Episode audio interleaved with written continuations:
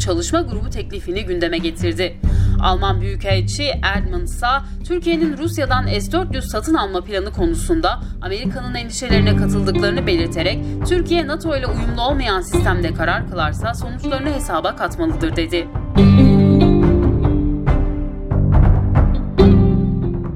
CHP Genel Başkanı Kemal Kılıçdaroğlu'nun Ankara'da katıldığı cenazede uğradığı saldırıya ilişkin yeni görüntüler yayınlandı. Şehit babası ve törene katılanların elini sıkan Kılıçdaroğlu yerine geçmeye çalıştığı sırada ilk önce sözlü saldırıya maruz kalıyor. Ardından da bir kargaşa çıkıyor. Kılıçdaroğlu'na taş atılıyor. Cenazeye katılan bazı şahısların vuralım öldürelim diye bağırdığı bir görüntü de bulunuyor.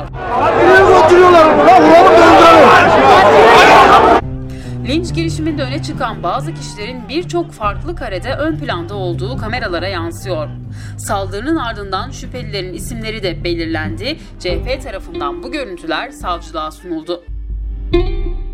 İstanbul seçimi için gözler Yüksek Seçim Kurulu'na çevrildi. Karar için kritik haftaya girildi. Kurul 39 ilçe seçim kurulunun tamamı raporlarını sunduktan sonra toplanacak ve İstanbul seçimlerinin yenilenip yenilenmeyeceğine karar verecek.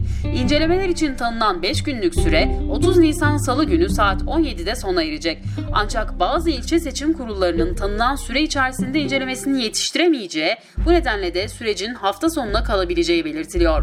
AK Parti'nin 5315 kısıtlı seçmenin İstanbul seçimlerinde oy kullandığına ilişkin itirazı ile ilgili YSK'nın verdiği araştırma kararına İyi Parti tarafından yapılan itiraz da bugün yapılan görüşmeler sonrasında reddedildi. Milletimiz diyor ki bu İstanbul benim içime sinmedi. Burada bir şaibe olduğu kesin. Cumhurbaşkanı Erdoğan'ın Kızılcahamam'daki İstanbul seçimleriyle ilgili sözlerine İstanbul Büyükşehir Belediye Başkanı Ekrem İmamoğlu'ndan yanıt geldi. Belki o bulunduğu salondaki kişilerin içine sinmemiş olabilir. İstanbul halkının gayet içine sinmiş durumda. Ee, Büyükşehir Belediyesi çalışanlarının da içine sinmiş durumda. Biz sokaktayız. Ee, gittiğimiz her yerde bir vatandaş ilgisiyle baş başayız. Ee, ve beklentilerini dinliyoruz.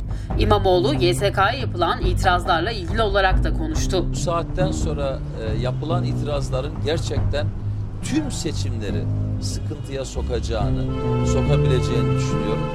E, bu manada e, artık neredeyse Yüksek Seçim Kurulu'nun kendisini sorgulayacağı kısımlara geçildi.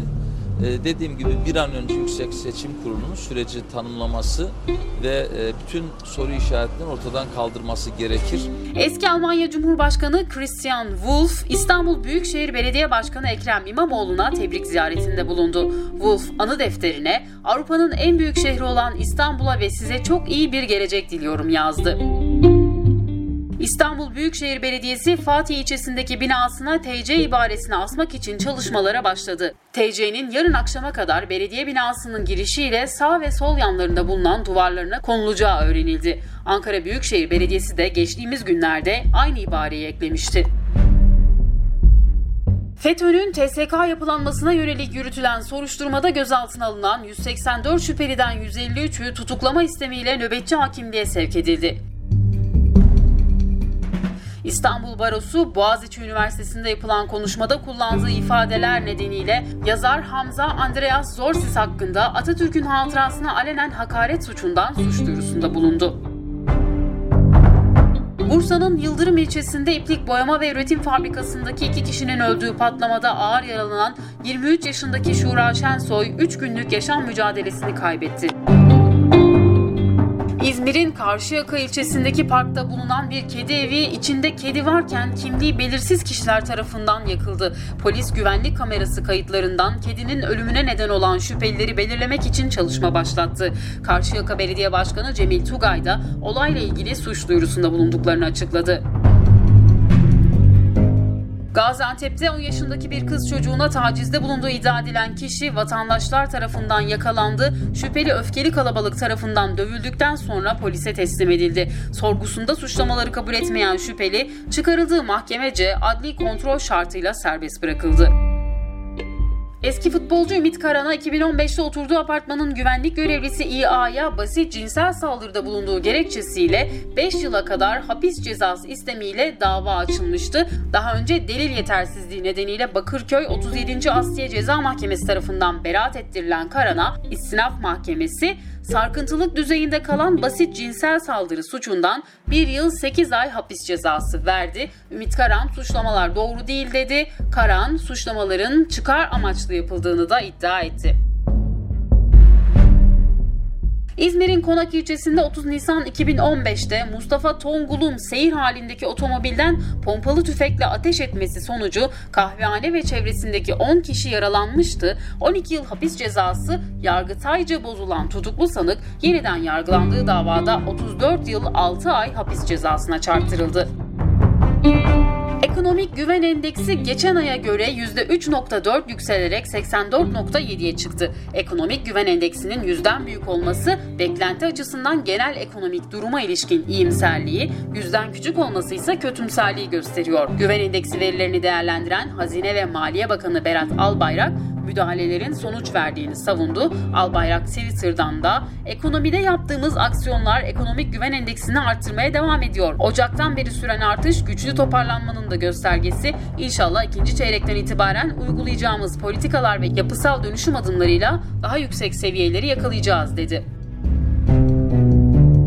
Himalayan Times'ın haberine göre Nepal hükümeti tarafından Sagarmatha temizlik kampanyasının başlatıldığı 14 Nisan'dan bu yana Everest'te 3 ton katı atık toplandığı bildirildi. Nepal ordusuna ait helikopterle toplanan çöplerin 2 tonunun imha edilmek üzere Okaldunga bölgesine, 1 tonunsa başkent Katmandu'ya taşındığı belirtildi. Diğer yandan ekiplerin ana kampta yürütülen temizlik sırasında dağda hayatını kaybeden 4 kişinin cesetinin yerini tespit ettiği de bildirildi. Turizm Dairesi kampanya için 23 milyon Nepal Nepal rupisi harcanmasını öngörüyor. Uluslararası yayın kuruluşları BBC, Dolce ve La France 24 ve Voice of America'nın Türkiye'ye özel yeni YouTube kanalı Artı 90 bugün yayın hayatına başladı. Kanalın mottosu tarafsız gündeme bağlan. Artı 90 YouTube kanalının içerikleri tek bir platformdan Türkiye'deki izleyicilerle buluşturulacak. Dört basın kuruluşunun yöneticileri projede Türkiye'li ve çoğunlukla freelance gazetecilerle çalışıldığını, Türkiye'de basın özgürlüğünün tehlikede olduğunu, Artı 90'ın ise tarafsız haber yapacağını vurguladı. Bu haberle Pod 360'ın sonuna geldik. Bültenimizi beğendiyseniz lütfen bizi sosyal medyadan da beğenmeyi, paylaşmayı ve takip etmeyi unutmayın diyelim ve burada noktalayalım. Tekrar görüşmek dileğiyle, hoşçakalın.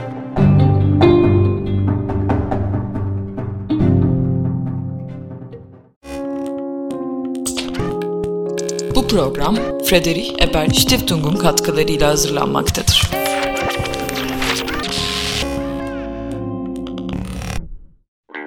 Bağımsız medyaya destek olmak için patreon.com slash medyapod.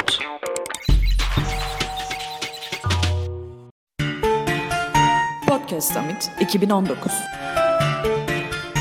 6-7 Mayıs'ta Kadir Has Üniversitesi Cibali Kampüsü Cibali Salonu'nda. Kadir Has Üniversitesi Yeni Medya Bölümü ve Friedrich Ebert Stiftung işbirliğiyle. Bu bir Medyapod girişimidir.